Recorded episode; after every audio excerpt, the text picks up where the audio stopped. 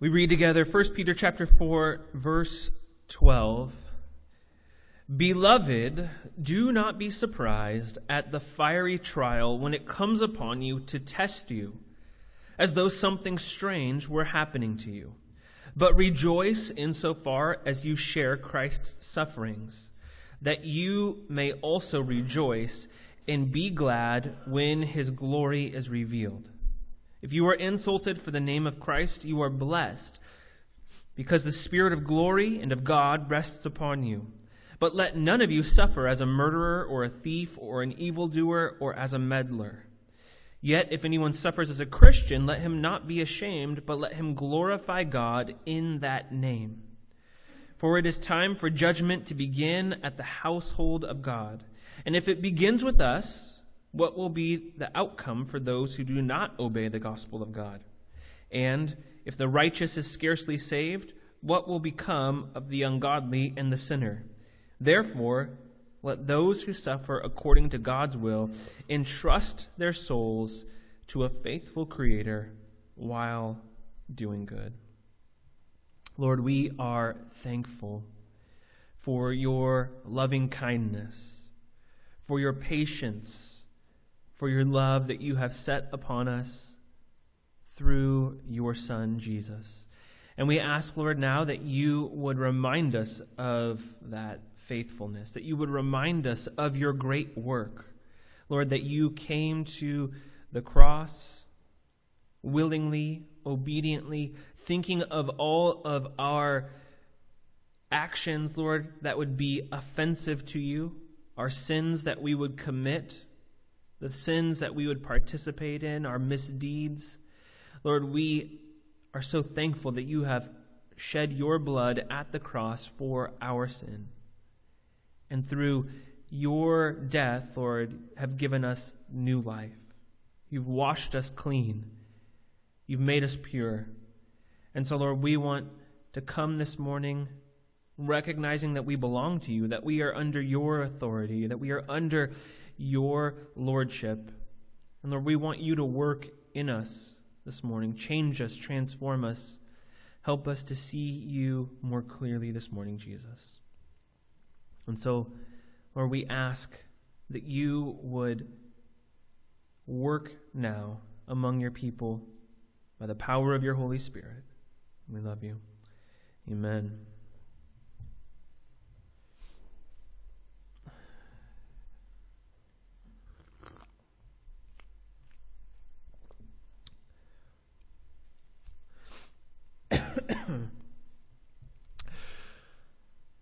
Well, as we look at this text, the, uh, what Peter's really trying to get across here really reminds me, uh, it really resonates with me, really, the, the method that, um, and the way that he's rolling out this information. You see, what Peter does here in this text, what, what he's trying to do here in this new section, is to give his hearers a bit of a warning. He's trying to prepare you for a future event, a future happening.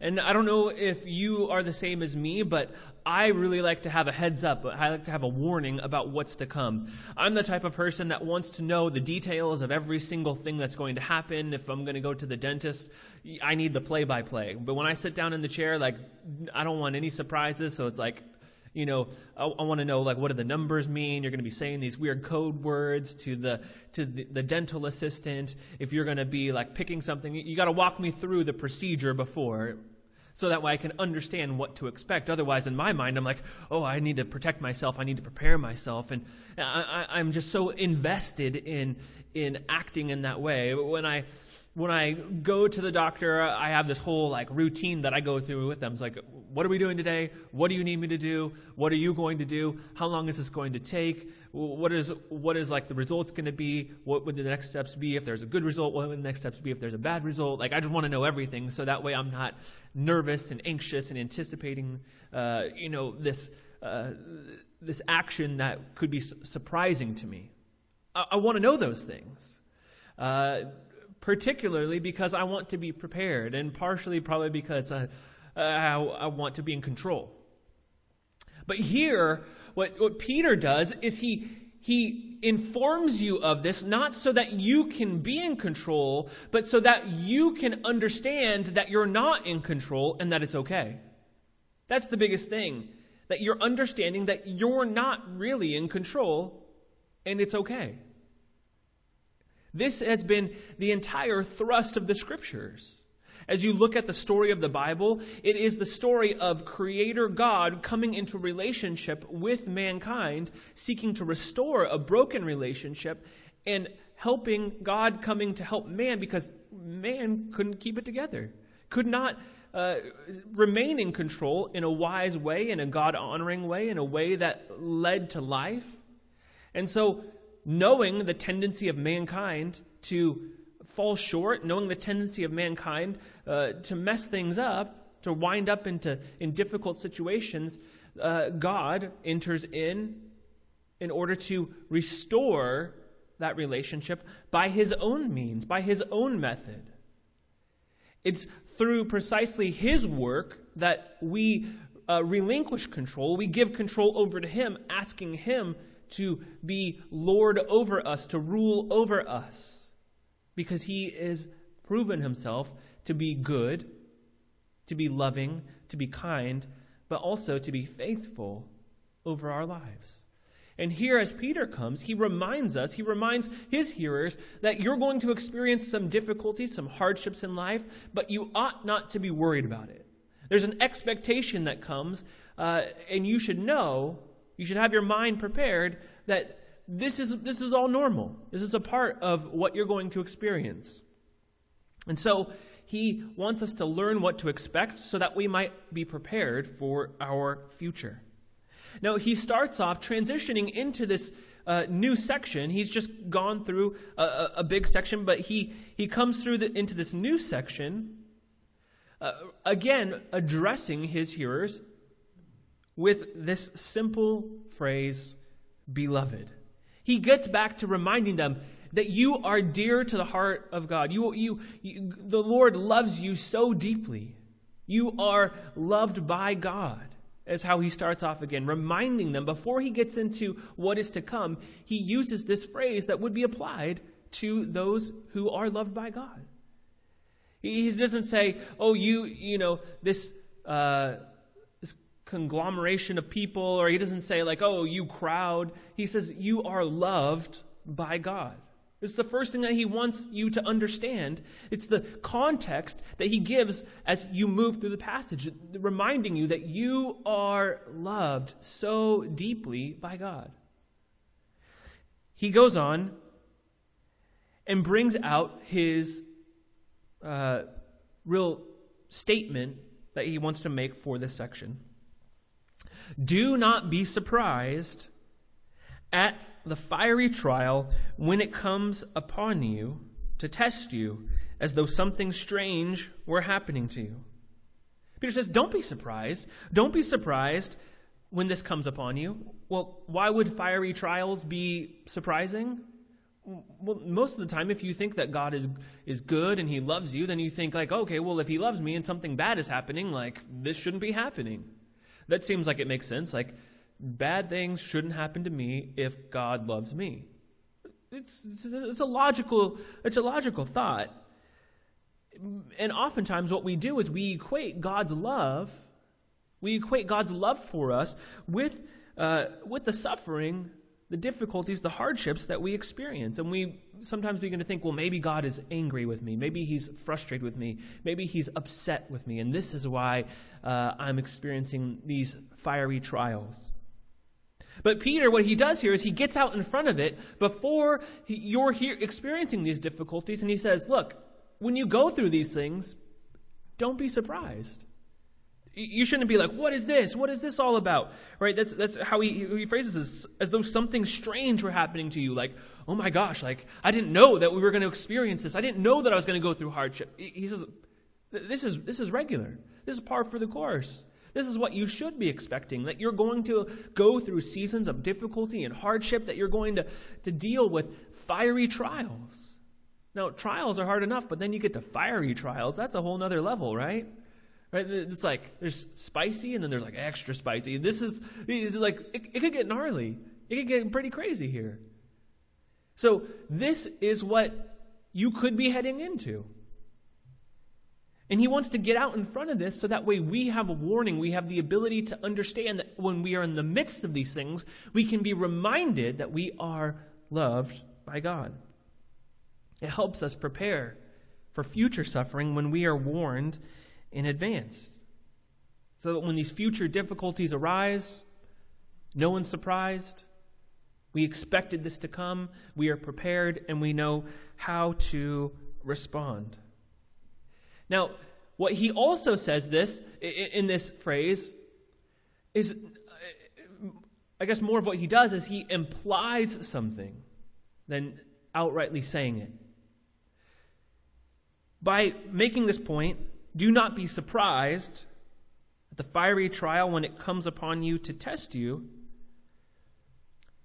What Peter's really getting at here is that this suffering, this difficulty, this hardship that you experience, it's really a, a sign of walking with God.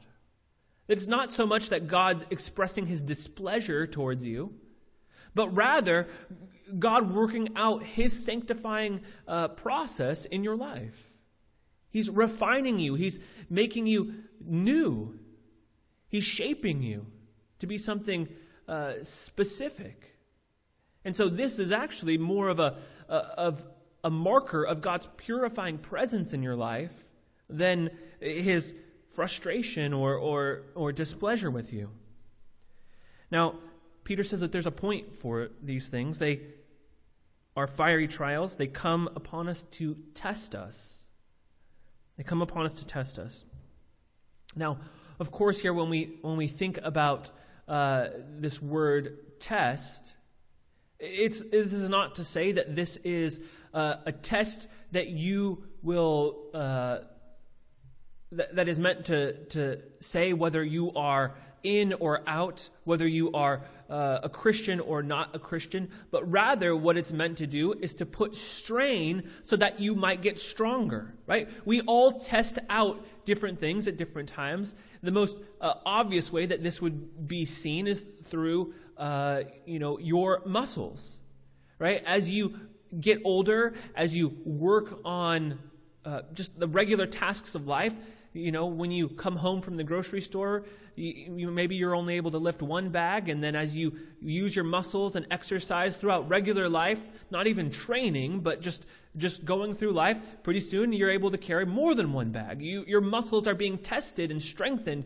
as they grow and you you begin to develop greater muscles you begin to develop greater dexterity and, and the ability to be more agile and, and strong and as you press in even further, you begin to uh, get to things like weight training or exercising, and, and you go through these processes of physical exercise, and then your muscles are tested each time you go to uh, go through that process. And you are trying to bring them to the point where they are maxed out so that they might get stronger and that you might develop more muscle. Here, this is what Peter's saying. You are going to go through these things, and these trials are going to be a test. Not a test to determine whether you are in or out or whether God loves you or doesn't love you, but a test to strengthen you, to stretch you. You know, a, a, trial that, that you might experience might be really easy for somebody else who's already gone through that trial, or it might be really difficult for somebody else. Right? A lot of this has to do with simply exercising your spiritual muscles so that the Lord might be shown to be the one who is strengthening you. You come to realize that you ultimately are weak and that you ultimately have to recognize Him as the one who sustains you, the one who needs Him every moment of every minute, of every hour, of every day. These physical tests, these spiritual tests, really, uh, are meant to demonstrate that God is the sustainer, the one who provides all things for all of his people at all times. And so he says here that these fiery trials, they come upon us, they come upon us to test us. Paul in Romans chapter 5, verse 3 says this. He says, We rejoice in our sufferings We rejoice in our sufferings, knowing that suffering produces endurance. And endurance produces character, and character produces hope, and hope does not put us to shame because God's love has been poured into our hearts through the Holy Spirit who has been given to us. You see, for Paul, there's, there's a chain reaction that happens when you experience suffering. That suffering and uh, this rejoicing in suffering it produces endurance. As you go through, there's that test. You learn how to get stronger. You learn how to last longer in the, in the trial. And that endurance produces character. The character produces hope. And hope does not put us to shame because of God's love, right? So he'll come. So Peter will come and anchor his point in in uh, not being ashamed as well. But he, here's what James says about this. He also encourages his hearers. He says, Count it all joy, my brothers, when you meet trials of various kinds. What he says is that you ought to welcome these sufferings, these trials, that you should joyfully welcome them. He says, For you, for you know that the testing of your faith produces steadfastness. And let steadfastness have its full effect, that you may be perfect and complete, lacking in nothing. He says, when you experience these hardships and difficulties, when you experience suffering, you are stretched in a way, you are tested in such a way that it produces steadfastness. And when steadfastness is brought to its uh, end, then you are presented as perfect and complete, lacking in nothing. I mean, I know that that is certainly, I would like to be characterized as perfect and complete, lacking nothing. But we really know that the only way that you get there is by coming to the end of yourself and trusting in Christ, in His faithfulness, because you just know that you won't be able to be faithful on your own. You won't be able to hold on. And so, Peter, he says, You're going to experience these trials, you're going to experience these difficulties. He says, You should expect them. But now he instructs Christians, he instructs uh, you and I on how we are to respond to suffering. It's not just that we should welcome this and we should know this is coming, but we should uh, we need to respond, right? So he echoes what Paul has said and what James has said. Look at verse 13 of 1 Peter chapter 4. He says this, "But rejoice insofar as you share Christ's sufferings, that you may also rejoice and be glad when his glory is revealed."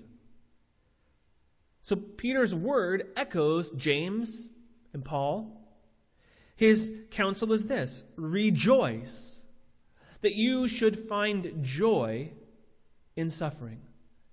Right? Now, let me help you understand this, right? Because a lot of times when we think joy in suffering, what we think of as suffering as the end result, and okay, something hard is going to happen, and now I'm going to have joy in that. Okay, so here's so what Peter's not arguing for here is so much as being excited about bad things that are happening to you. He's not saying when you experience difficulties, you should be really excited about the difficulties itself, but rather find joy in Christ that he sustains you, that he provides what you need in difficulty. Right? Because there, there's, there's no joy in the difficulty itself. That, that, that's, that's foolish. It's not what he's getting at here. He says that there's something greater that allows you to have joy in the midst of difficulty. It's when you find your identity in Christ and when the, when the w- wind and the waves of life come upon you and they shake you and they rock you, your foundation is sure. You can stand upon the rock of Christ and you are not moved because Jesus is faithful. Not because you were excited about the wind and the waves like thrashing you. No, you can have joy because you're standing upon the identity of Christ. You can be rock solid in Christ. It's foolish to, to be excited about the, the things that are rocking you, right? That, that doesn't make any sense. But what he says here is the way that you get through these things, the way that you uh, move through life where you are bulletproof, is through joy. It's this joy that we find in Jesus that He satisfies us more than anything else, that our identity is hidden in Him more than anything else, more than our families, more than our careers, more than, uh, you know, our political affiliations, more than anything, more than our financial resources, more than where we plan our, our time and energy, more, more, more than the uh, seasons of rest and vacation that we're looking into, all of those things, like none of that is going to fulfill us and satisfy us in the way that Jesus satisfies us. And when we look to Christ as the one who is ultimately meeting every need, when He is our all in all, if the things that are temporary in this life are destroyed, it doesn't really matter if you have your all in all. It doesn't really matter when, when you have that joy in Christ that can never be taken away. Death already tried to defeat Jesus and didn't win, right? So we're good. If you find your identity in Christ, there's nothing that can come against that. And here, what Peter says is if you want to be bulletproof, if you want to be insulated against suffering, hardship, difficulty, rejoice. Find joy in Christ. Share in Christ's sufferings. He's like, You know you're going to, but rejoice. Instead of being shocked that you're going to experience these things, instead of being surprised that you're going to experience these fiery trials, rejoice and be glad when his glory is revealed. Now, the sufferings of Christ that it describes here are really uh, uh, a, brief description. It's a summary, really, of all the things that you would experience in your life that are related to your allegiance to Christ. When you choose Jesus over this world, when you choose Jesus over society and culture, when you choose Jesus over anything else, and you experience suffering as a result, this is what it's talking about sharing in Christ's sufferings. Right? We find an early description in Acts chapter 5, verse 41, where the disciples, they are before this uh, council, uh, the Sanhedrin there, and they are, you know, kind of shaken up and beaten here and given this talking to. And they go out, Acts chapter 5, verse 41 tells us, they left the presence of the council, rejoicing that they were counted worthy to suffer dishonor for the name. So they went in, they just basically got beat up a whole bunch, and then they left, and then they were just pumped. They were so excited. They went out rejoicing. Not just rejoicing that you know, they were strong or rejoicing that they made it out. They were rejoicing that they identified with Christ so deeply that they experienced uh, this persecution as a result. That they were unwilling to bend to the culture, they were unwilling to bend to the expectation of their peers. And so, as Christians, we ought to rejoice in suffering, even now, so that we might rejoice, Peter tells us, and be glad in the future. We rejoice in suffering now so that we might rejoice and be glad in the future. Here's how he says it Rejoice insofar as you share Christ's sufferings, that you may also rejoice and be glad when his glory is revealed. What Peter says here is this You're training right now, you're in basic training. Here's what you ought to do you need to train now to rejoice in Christ because ultimately, at the, at the end of all things, the end of life is joy in Christ. In his presence, is joy forevermore. And so you're not so much learning how to uh, deal with suffering, you're learning how to have joy in Jesus. If Jesus is the end, if there's eternal joy in his presence, that's where you're headed. He's like, you, you should just partake in it now. You should experience it now. There's no reason to wait. What this does, when we begin to rejoice in Jesus, what it really does is it begins to uh, demonstrate that this is a marker that we belong to Him, that we're valuing Him, that we're treasuring Him so deeply. Now, Peter does something a little bit interesting here. Uh, we read pretty quickly through the text, but what he's doing for his readers is he's anchoring these words in Jesus' very words. When he says here, rejoice and be glad, what Peter's doing for his readers is he's making a connection. As first century hearers, this would have jumped out to them, and perhaps maybe some of you caught it. But what he's doing here is he's pulling the very words of Jesus, the very teachings of Jesus in the Sermon of the Mount out and applying them to his hearers so that they might be like, oh, yeah, Jesus said that. If we're to find joy in Christ, and, eh, and Peter's really saying, like, I'm really echoing what Jesus has said himself. In Matthew chapter 5, verse 11, Jesus says this Blessed are you when others revile you and persecute you and utter all kinds of evil against you falsely on my account. And here it is Rejoice and be glad. Rejoice and be glad, Jesus says, for your reward is great in heaven. For so they persecuted the prophets who were before you. What Jesus is saying here is that when you experience suffering for his name, when you experience hardship and difficulty, in his name, how you respond to that, if you are honoring Christ in that, if you are being faithful there, it's really an indication that you belong to him. It's really a marker that you are Christian. Of course, he knows we're going to go through these circumstances. Peter is aware of this. And so now he begins to kind of break down some practical examples real quickly. In verse 14, he says this 1 Peter chapter 4 verse 14, if you are insulted for the name of Christ, you are blessed, because the spirit of glory and of God rests upon you.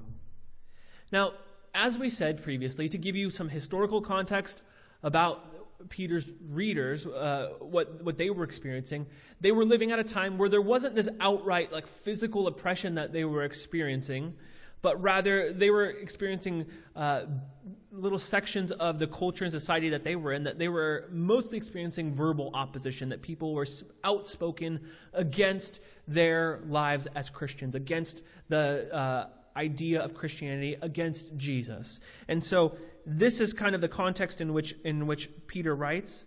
Knowing this, he says that there are those who will, will insult you for your devotion to Jesus. As we saw in earlier chapters, the Christians weren't participating in uh, the pagan cult rituals that, that were being practiced. They weren't, um, they weren't being a part of uh, the worship services that would have been practiced by the people in these various cities that Peter's writing to. They wouldn't have uh, participated in uh, these feasts or festivals uh, where there was much idolatry going on, but rather they would be insulted by these people for their devotion to Christ. But what Peter says here is this if you were insulted as Christians, you're actually blessed.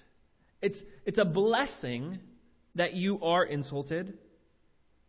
He says, You may be insulted by man, but you are blessed by God. Of course, it's not a blessing just to be insulted, but God's um, eye on you views this as a blessing. It, it's a blessing to those who are experiencing these insults. Now, why are believers blessed? Well, Peter tells us, he says, because it's evidence that the Spirit of God, or the Spirit of glory and God rests upon you. The Spirit of glory and of God rests upon you. Now, Peter's just going for like a huge a huge throwback here. He's just he's just reaching down into the archives to anchor this this section into a description of Jesus himself. When he says this, the spirit of glory and of God rests upon you, he's looking back to Isaiah chapter 11 where Isaiah speaks this prophetic word about the righteous branch that is to come. Of course, Isaiah is speaking of Jesus. In Isaiah chapter 11, verse 1, he's remarking about the Davidic king, this, this, uh, this ruler that will come through the line of David. Isaiah chapter 11, verse 1 There shall come forth a shoot from the stump of Jesse, and a branch from his roots shall bear fruit. Right, so he's, he's tracing out this lineage. There's going to be uh, uh, this um, king that will come through the line of Jesse, which is David's family, and will bear fruit. And then we find verse 2 And the Spirit of the Lord shall rest upon him, and the Spirit of wisdom and understanding, the Spirit of counsel and might, the Spirit of knowledge and the fear of the Lord. And his delight shall be in the fear of the Lord. He shall not judge by what his eye sees or decide disputes by what his ears hear. So this, this word in Isaiah chapter 11 was applied to Jesus, saying that Jesus is ultimately the one that would come through. He would be the one who'd come through this line of Jesse. Uh, he would be this Davidic king that would come and rule and reign. But remarking here is this, verse 2, the Spirit of the Lord shall rest upon him. And so when Peter writes here, he's looking back to Jesus because the Spirit of the Lord rests upon Jesus as this king who has come and ruled and he reigns.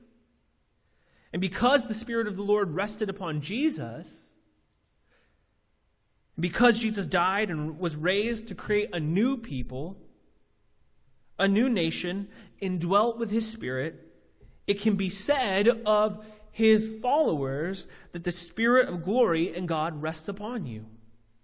The Holy Spirit is, uh, has come upon Christ and he has lived in such a way that has brought us into a new family. And Peter has begun the book saying this that we are these new people, a new nation brought together for his purposes, that we would proclaim the excellencies of him who has called us out of darkness and into his marvelous light. And so Peter says, You're going to experience this, but when you do experience hardship, when you do experience fiery trials, don't worry. Don't be surprised. Rejoice. And he says, More than that, you're blessed because the Spirit of, God, uh, of glory and of God rests upon you. Now he gets just to some real practical nuts and bolts words for us to help us understand, like, here's the here's the kind of the, the ways that suffering is okay, and here's the ways that suffering is not okay. Verse 15, he says this, But let none of you suffer as a murderer or a thief or an evildoer or a meddler. Right? So what Peter's simply doing here is he's saying this. Uh, every there are things in life that you're going to suffer for that are just basically like that's your fault because you did something stupid. You uh, participated in something sinful. You did something that was against the law. That's on you. That's on you. Like, you deserved that because you acted foolishly, you acted sinfully. And he, he gets to this in a real broad way. He starts at, like, the most obvious, blatant, intentional sins, like murderer or thief. Right? These first two sins here are blatant examples of, of, of sin, falling short of God's standards. Not only are murder and um, stealing considered sins, but like also like governments would also say like this is breaking the law, like you you shouldn't do these things. Peter gives us this this wide variety here, starting with the most blatant, the most obvious, so that we can distinguish between gen like real Christian suffering and like well you murdered someone so like if people are mad at you like that's because you murdered someone like there's an obvious reason people should be mad at you for that. But then he gets here to some other things that are a little bit more nuanced. The third one is not as as nuanced. He just blatantly calls it an evildoer, right? So we would generally say that's general criminal activity, participating in, in things that are not murder or, or stealing, but doing things that um, would also be against the law, that would be foolish. But then he gets to this last one. He gets to this last one, which is kind of like an interesting one. He says, Let none of you suffer as a meddler.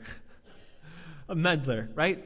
And now he gets to the spot where his, he's just basically saying like this, like, it's not against the law to like meddle in someone's business. It's not against the law to do that.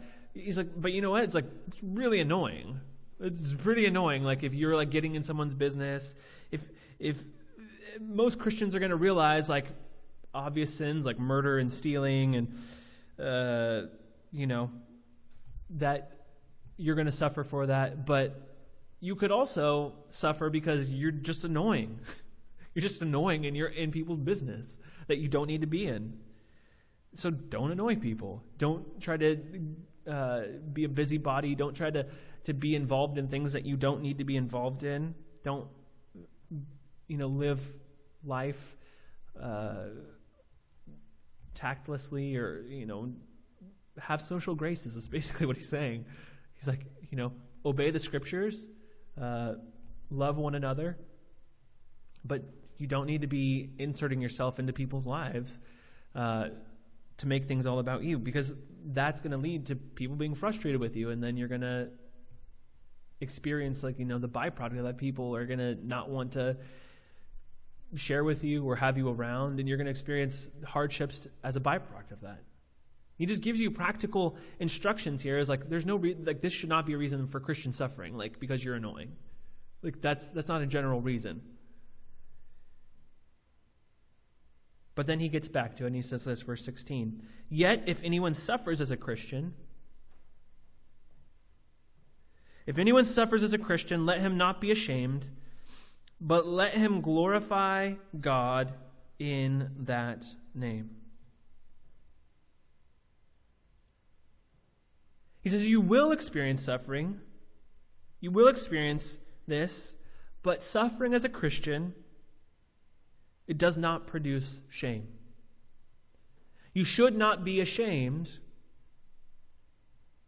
to suffer as a Christian because Christ has already bore your sin, bore your shame. And when you find your identity in Him, when you're about Him, then you have nothing to be ashamed of because he has paid the price. You see, when you feel ashamed, it's because what you, you are experiencing there is that others are judging you for what you have done, but you're trying to defend that identity yourself. But when you relinquish control, and when you give that over to Christ and you find your identity in Him, when others come against your earthly identity, when they come against that life that you've lived that maybe uh, was not proper, was not uh, honoring to God, and they come against that identity, then you're able to withstand that because Christ has already paid for your sin. You don't have to worry about protecting that or validating your existence because Jesus has already loved you. Knowing more than anyone can shame you, Jesus knows everything that you've ever done and everything that you will do, and then still decides that he loves you. Right? People who might want to shame you, they only know like a little bit. But Jesus knows full well the extent of your sin and yet gave his life for you. And so instead of shame, knowing that, having your identity in Christ, Peter says this don't be ashamed, but glorify God in that name, the name of Christ. It's like if people are going to come against you and they're going to try to shame you, just own it and be like, yeah, like I, that was really dumb. I was really terrible. I was that was really foolish and sinful, you know. But that is not who I am. That's not the person I am. I have new life in Christ. I have a new identity. You, you know, have that joy in Christ, is what he's getting at here. Be bulletproof. That you are so deeply treasuring Jesus that you are able to withstand uh, these statements that people may make against you. And now he wraps this last, last section in verse 17. For it is time for judgment to begin at the household of God. And if it begins with us, what will be the outcome for those who do not obey the gospel of God? So, Peter transitions here and he moves from a place of saying you're going to experience fiery trials and sufferings and difficulties, and he just helps us see the future a little bit more clearly, knowing that there will be a time of judgment, that there will be a time uh, to, to give an account, as he said earlier in the book, to give an account of your life. And we've said previously that it's not an account of whether you were a good person or a bad person. Those scales will never line up. Whether you're a good person, you've been a good person your whole life, or whether you've been a bad person your whole life and you decided to be a good person at the end, like those scales, they, they never match up. You're never going to be good enough for God. Why? Because God isn't asking for good, He's asking for perfect. God's looking, His standard is perfect, not good, not great, not excellent, not amazing. Perfect. Without error, without sin, without any blemish or spot. And so, by default, like we basically all blew it. We're already all out. And so the truth of the gospel here is this because you're, you're going to experience judgment, because you're going to experience these difficulties, identity in Christ, who is the only one who has ever lived a perfect life and who offers his life to you and I, that account, that record in to be applied to us, this is what brings us into relationship with God. And as God looks upon us at the judgment. He, not, he doesn't see our work, but sees the blood of Christ covering us, his work. Christ's perfect work on our behalf. And so Peter recognizes that there is judgment to come. And he says this even though, even though it's coming, it begins with us. Now, what, what Peter's doing here is he's flipping the script from uh, a section uh, that will come, uh, basically, he pulls it out of Ezekiel 9. He, he begins to kind of quote this section here, or to, to take the idea from this section, when he says that it is time for judgment to begin at the household of God. It's time for judgment to begin at the household of God. Now, as people who live in the time of the New Testament, who live on the other side of the cross, we think household of God, that's us. Which Peter's getting at is true. But what he's doing is he's pulling this out of this section in Ezekiel 9. In the Old Testament, the temple there was God's household.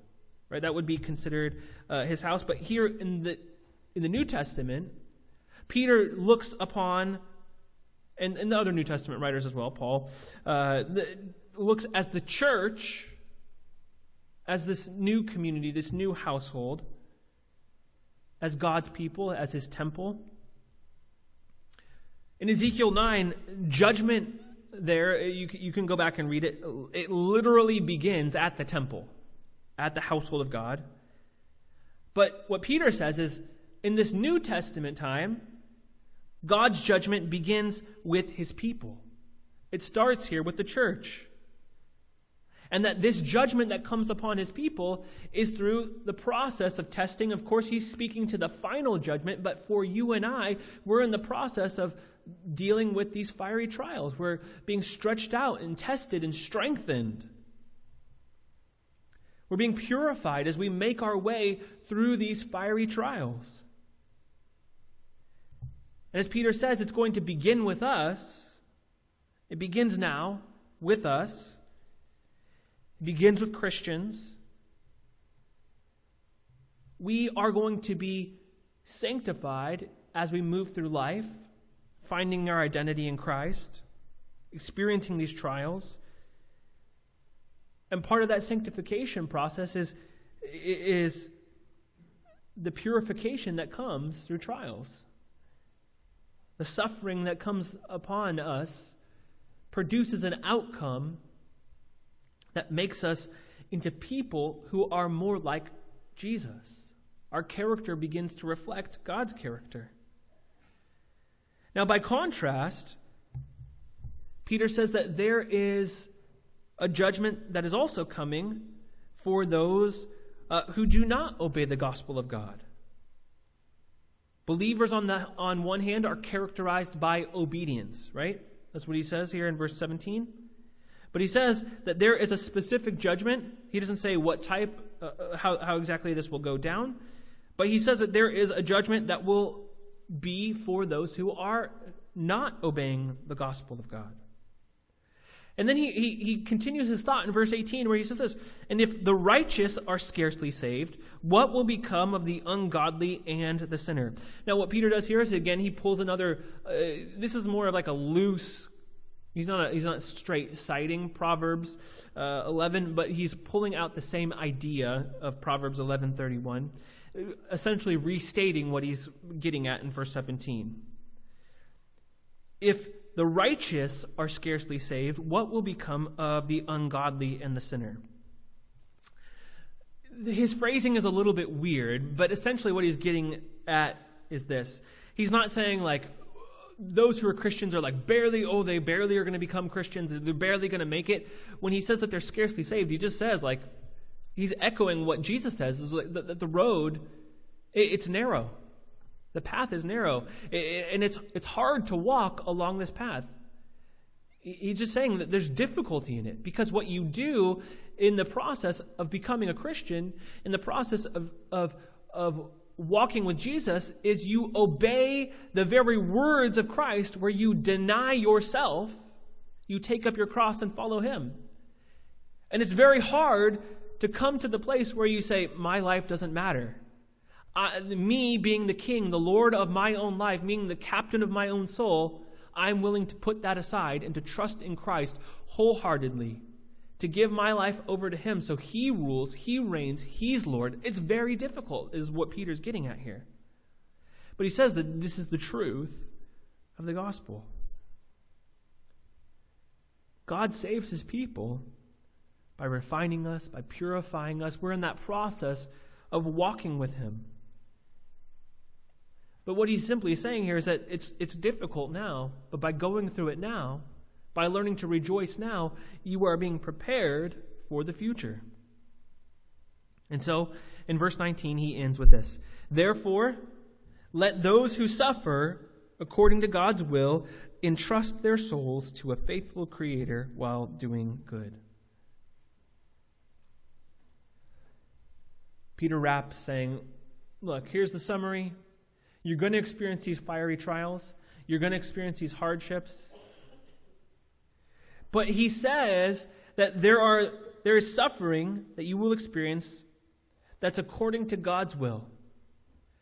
What he's highlighting for us here, what he's really emphasizing here, is that all suffering, all hardship, all difficulty, all fiery trials, they pass through the hands of God that there's nothing outside of his control, that he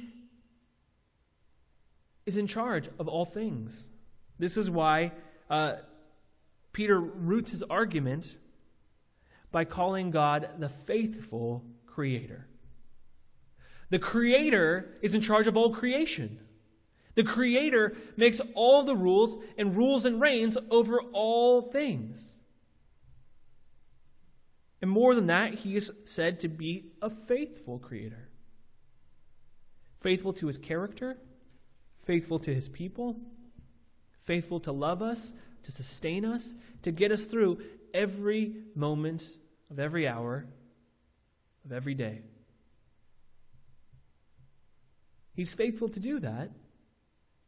And that's why he's made himself available to us to help us every moment of every hour of every day. That we have help in time of need when we are experiencing these hardships. When suffering strikes, we ought to be able to entrust our souls to a faithful Creator.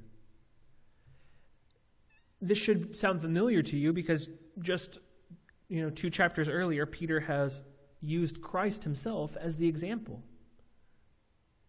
The only person to ever actually have the right to say, what I'm experiencing is not fair, is, is not right, is not okay, the only person to ever experience suffering, hardship, difficulty, and actually have a case that it was unjust, Jesus, Peter uses as the example. In 1 Peter chapter 2 verse 23, I'll remind you he says this, when Jesus was reviled, he did not revile in return. When he suffered, he did not threaten, but continued entrusting himself to him who judges justly. It was the desire, the motive of Jesus to rightly recognize that what he was experiencing, he was going to obey and move through this knowing that there was a plan, knowing that God was using it for his glory. And so, when Peter says here that we ought to entrust our souls to a faithful Creator, what he's really saying is be like Jesus. And if you want to know how to be like Jesus, well, you should be near to Jesus. And when you're near to Jesus, you rejoice in Jesus. And so this all comes back again to joy in Christ, treasuring Him, knowing Him, enjoying Him. Because He's the goal, He's the end. Don't seek out how to get through trials, seek out Jesus, and you'll get through trials. Right? Don't, eh, eh, this is how it is with anything in life. If you're unhappy, don't try to learn how to be happy. Go get Jesus and you'll be happy. If you're looking for rest, don't try to figure out, like, oh, how can I have, go to Jesus and he will give you rest. Right? This is literally what he said. Come to me, all you who are weary and heavy laden, and I will give you rest. He's literally saying these things because Jesus is the goal, He's the end, He's the greatest prize that you will ever get. And He's there to give Himself to you. And so, as Christians, we can be confident as we move through suffering that we have a faithful Creator, faithful to His promises, faithful to His people, who will be faithful to us again and again and again without fail. Friends, we might be people who are unfaithful, or we might be pretty good at doing it, being faithful. Come, Sometimes you blow it. But Jesus never fails. You can always count on him every single time. And he's made himself available to you.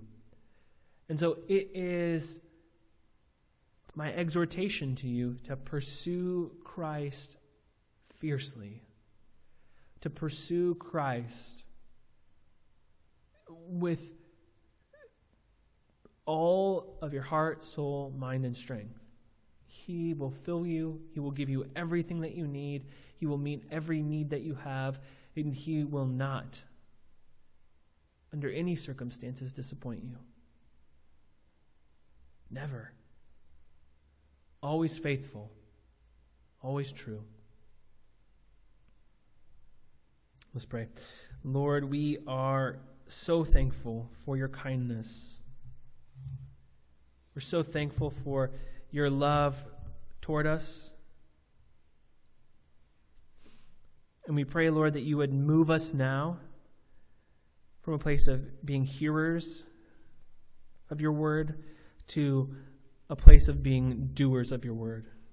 We want to hear the truth of the gospel. Lord, we, we know that the purpose of this text is so that we might be warned going into circumstances that would be beyond our control, that we would be warned going into seasons of hardship and difficulty and suffering, that we can prepare ourselves through joy. And so, Lord, we pray that you would help us to be prepared and we would not be distracted by the busyness of life or the cares of this world or the things that are going on, but we would set our eyes upon you, that our mind's attention and our heart's affections would turn towards you so intentionally. Lord, Lord we want to see and experience you, or we want to to come to you, Lord, laying everything down so that you might be all in all to us. We need you so desperately. So meet us, Lord, where we're at. We love you. Amen.